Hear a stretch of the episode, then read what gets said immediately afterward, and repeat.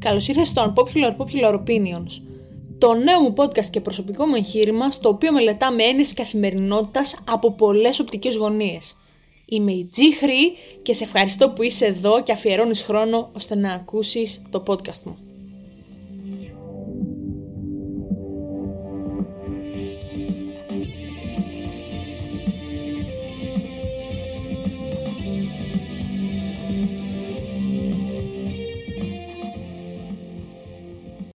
Αγαπητέ μου ακροατή, σε καλωσορίζω στο 12ο επεισόδιο των Unpopular Popular Opinions. Ερχόμαστε εδώ πέρα μετά από δύο εβδομάδες.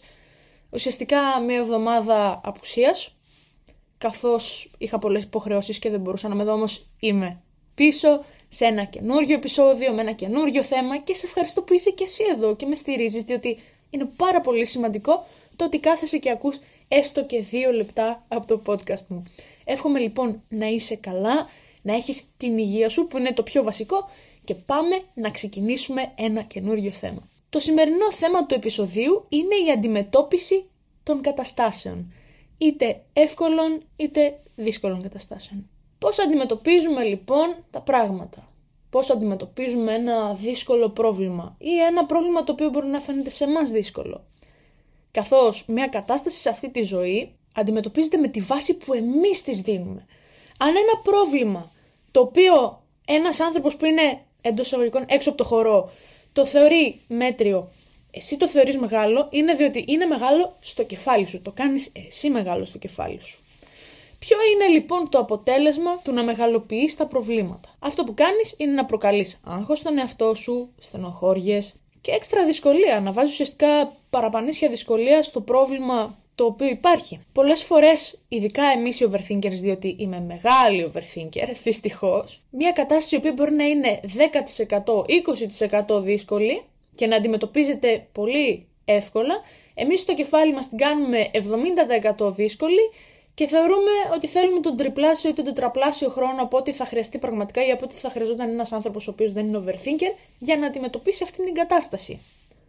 Για να κάνω λίγο να εξηγήσω ουσιαστικά τι είναι το overthinking, είναι το να παρασκέφτεσαι πολλά πράγματα, δηλαδή μια κατάσταση να τη σκέφτεσαι και να τη σκέφτεσαι και να τη σκέφτεσαι και να σκέφτεσαι παραπανήσιες εκδοχές και τι μπορεί να έχει πει ο ένας και τι μπορεί να έχει πει ο άλλος και τι θα πει αυτός. Ουσιαστικά, αν παρατηρήσεις, το πρόβλημα είναι το τι θα πει ο κόσμος. Πολλές φορές, για εμά τους overthinkers, ξαναλέω. Αυτό που πρέπει να κάνεις είναι να επικεντρωθείς στο πρόβλημα και να πεις ότι εγώ αυτό δεν θα το αφήσω να με φάει θα κάνω ό,τι μπορώ για να το αντιμετωπίσω. Ένα πρόβλημα έρχεται συνήθως σε αυτή τη ζωή είτε ως συνέπεια των πράξεών μας, που είναι πάρα πολύ σύνηθες φαινόμενο, εντάξει, οι άνθρωποι είμαστε, λάθη κάνουμε, αλλά είτε εξαιτίας καταστάσεων τις οποίες εμείς δεν μπορούμε να τις ε, αποτρέψουμε.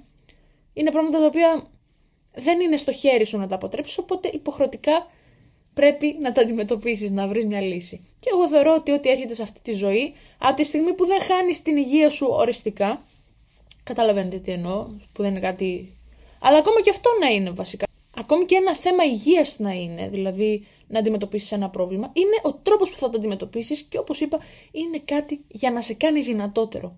Δεν μπορώ να ακούω το Ωχ Θεέ μου, γιατί τα ρίχνουμε και στο Θεό έτσι, είναι και αυτό το πρόβλημα. Ωχ Θεέ μου, γιατί σε μένα εγώ επειδή είμαι άνθρωπος που έχω κάποια πίστη, ρε παιδί μου, δεν θα πω ότι είμαι ο, η καλύτερη πιστή, αλλά θα πω ότι πιστεύω σε έναν Θεό. Πατέρα Παντοκράτορα κτλ. Ένας άλλος μπορεί να πιστεύει σε κάποιον άλλον Θεό, ένας μπορεί να μην πιστεύει σε τίποτα, αλλά να πιστεύει στο σύμπαν. Και αυτό που θα σου πω είναι ότι δεν στέλνει ποτέ ο Θεός, το σύμπαν, ο προφήτης, ας πούμε, για κάποιους. Δεν στέλνουν κάτι ως τιμωρή.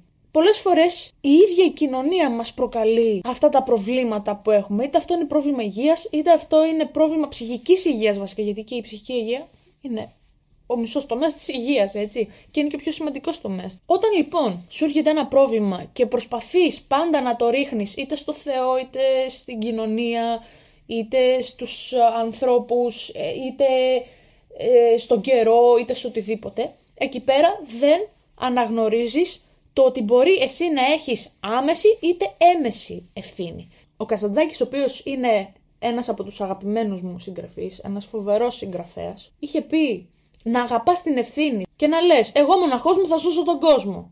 Αν χαθεί, εγώ θα φταίω.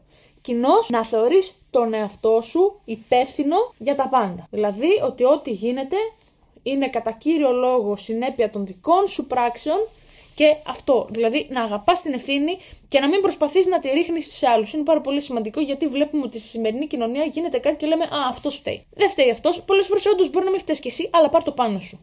Εσύ είσαι αυτός που θα διορθώσεις το πρόβλημά σου, εσύ είσαι αυτός που θα πρέπει να νοιάζεσαι για να γίνει ο κόσμος καλύτερος. Το ότι έρχονται κάποια πράγματα στη ζωή μας δεν είναι ούτε τιμωρία πολλές φορές, δεν θα πρέπει να το βλέπουμε σαν μια τιμωρία, ούτε κακό. Έρχεται για να σε κάνει δυνατότερο, να σε μεγαλώσει, να οριμάσει τη σκέψη σου, να οριμάσεις εσένα σαν άνθρωπο και να βγεις δυνατότερος για να αντέξεις αυτόν τον κόσμο, ο οποίος αντικειμενικά ημέρα με την ημέρα πάει από το κακό στο χειρότερο. Και δυστυχώς αυτό είναι αναπόφευκτο, όπως και να το κάνουμε. Αυτό που πρέπει να κάνουμε λοιπόν είναι να είμαστε προετοιμασμένοι όσο πιο πολύ γίνεται, γιατί δεν γίνεται να είσαι προετοιμασμένος για τα πάντα και είχα και κουβέντα γι' αυτό τις προάλλες. Δεν γίνεται να είσαι λοιπόν προετοιμασμένος για τα πάντα. Αυτό που γίνεται όμως είναι να πεις ότι θα προσπαθήσω τα πάντα να τα αντιμετωπίσω με μια ψυχραιμία και ξεχωρίζω την ψυχραιμία από την αναισθησία ή από την ηρεμία, διότι κάποια πράγματα, όντως και κάποιες καταστάσεις, δεν μπορείς να τις αντιμετωπίσεις με ηρεμία. Όπως και να το κάνουμε, είναι δύσκολες, φέρνουν άγχος και αυτά. Αυτό που μπορείς να κάνεις είναι να πειθαρχηθείς και να πεις ότι δεν θα αφήσω τίποτα να με ρίξει. Θα το ρίξω εγώ.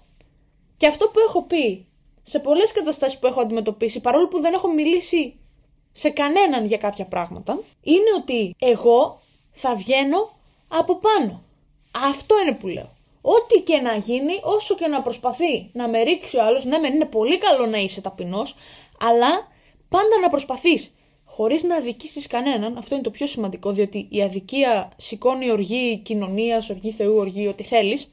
Για μένα οργή Θεού. Όταν λοιπόν δεν αδικείς, ξέρεις ότι δεν αδικείς κάποιον και όταν ξέρεις ότι έχεις αδικηθεί, εκεί πέρα θα προσπαθείς να είσαι από πάνω. Εσύ θα επιβληθείς. Δεν θα αφήσεις τον άλλον ο οποίος σε αδικεί να σου επιβληθεί. Αυτή είναι μια πολύ καλή αντιμετώπιση μιας δύσκολης κρίσης, μιας δύσκολης κατάστασης. Και τώρα, όσον αφορά κάποιο πρόβλημα το οποίο μπορεί να είναι στη σχέση σου ή με τους φίλους σου ή κάποιο. ακόμα και πρόβλημα υγείας, έτσι. Σίγουρα θα πρέπει να έχεις κάποιον σε αυτήν τη ζωή στον οποίο θα στηριχθείς, στον οποίο, ή μάλλον λάθος το έθεσα, δεν θα στηριχθείς αλλά θα ακουμπήσεις λίγο τα προβλήματα σου, έναν καλό φίλο, τον αδερφό σου, την αδερφή σου, έναν ξάδερφο, οτιδήποτε. Γιατί η οικογένεια είναι αυτή που επιλέγουμε. Εγώ δεν πιστεύω καθόλου και έχει αποδειχτεί αυτό στη ζωή μου πάρα πολύ τα τελευταία χρόνια.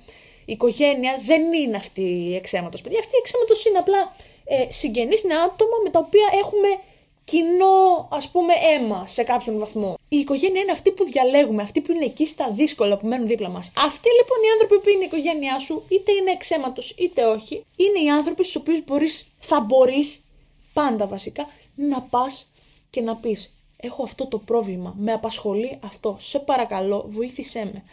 Μπορεί με μια ομιλία, με κάτι, ακόμα και με μια πράξη, γιατί και οι πράξεις μετράνε πάρα πολύ, γιατί στα λόγια είναι πάρα πολύ, αλλά στις πράξεις είναι λίγοι. Μια πράξη λοιπόν ενός ανθρώπου που σε αγαπάει και σε νοιάζεται, μπορεί να είναι αυτή η οποία είτε θα σου πάρει ένα τεράστιο βάρος από αυτό το πρόβλημα, είτε αυτό το βάρος είναι 10, 20, 30, 50%, είτε με μια πράξη η οποία θα σε απαλλάξει από μια τεράστια δυσκολία. Γιατί όταν είσαι μόνος σου σε μια κατάσταση, δεν μπορείς να δεις καθαρά.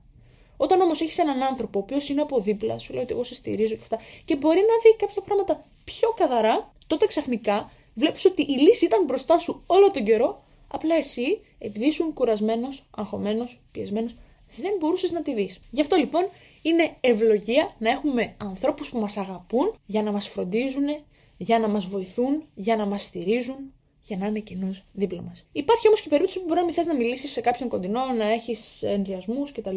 Υπάρχουν πάντοτε ειδικοί εκεί έξω και μιλάω για τους ψυχολόγους, οι οποίοι μπορούν να σε βοηθήσουν. Βλέπω πάρα πολλούς ανθρώπους να έχουν δισταγμό και να δεν θέλω να πάω σε ψυχολόγο, να μιλήσω. Δεν σου λέω να πας να κλειστείς στο τρελάδικο. Σε καμία περίπτωση. Λέω απλά ένα βάρος το οποίο σε πιέζει και τρώει την ψυχούλα σου να πας να το μοιραστείς με έναν άνθρωπο ο οποίος θα σου δώσει 3, 5, 10 συμβουλές, οι οποίες θα σε κάνουν καλύτερα. Να επισκεφτείς αυτόν τον άνθρωπο τρεις φορές, 5, 10, όσες χρειαστεί και να δεις ότι αρχίζεις να βελτιώνεσαι, να αντιμετωπίζεις μια κατάσταση. Γιατί είμαστε άνθρωποι, δεν είμαστε τέλειοι. Γιατί αν ήμασταν τέλειοι θα μπορούσαμε να τα λύσουμε όλα μόνοι μας. Γι' αυτό λοιπόν υπάρχουν αυτοί οι ειδικοί, τους οποίους τους αγαπάμε και τους ευχαριστούμε πάρα πολύ, οι οποίοι είναι εκεί και μπορούν να μας βοηθήσουν. Γι' αυτό υπάρχουν για τις κρίσιμες καταστάσεις, για τις δύσκολες καταστάσεις ή καταστάσεις που για εμάς είναι δύσκολες και λύνονται πολύ εύκολα. Κοινώς, μην αφήνεις ποτέ ένα πρόβλημα να σε φάει, διότι αυτό δεν είναι μεγαλύτερο από σένα και από την ψυχή σου. Και αυτό που μετράει στο τέλος της ημέρας είναι η υγεία, η ψυχική και η σωματική. Αυτό που πρέπει να κάνουμε για να διατηρήσουμε και τις δύο, διότι πρώτα χάνεται η ψυχική και μετά η σωματική, είναι να μιλάμε. Μην πνίγετε συναισθήματα και πράγματα μέσα σας. Και ό,τι πρόβλημα έχουμε λύνεται από τη στιγμή που κάτι λύνεται με λεφτά, με δουλειά ή με διάβασμα, αυτό το έλεγε πάντα η μάνα μου, από τη στιγμή λοιπόν που κάτι λύνεται με λεφτά, με δουλειά ή με διάβασμα, δεν είναι πρόβλημα.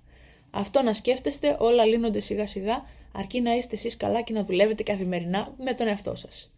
Αυτά λοιπόν για αυτή την εβδομάδα. Σας ευχαριστώ που ήσασταν και πάλι εδώ να με ακούσετε.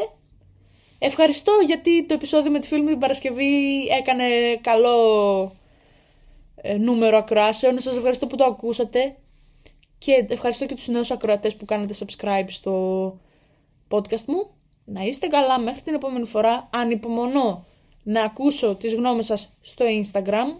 Θέλω να μου στείλετε, να μου πείτε τι σας άρεσε και τι όχι. Γιατί οι άνθρωποι είμαστε και όπως είπα δεν είμαστε τέλειοι. Να είστε καλά μέχρι την επόμενη φορά. Αν σας άρεσε αυτό το podcast, κοινοποιήστε το είτε στο Instagram, είτε στο Facebook, είτε στείλτε το directly σε κάποιον φίλο ή φίλη σας. Να είστε καλά μέχρι την επόμενη φορά και να προσέχετε τις ψυχούλες και την εαυτό σας. Πάντα να χαμογελάτε. Γεια χαρά.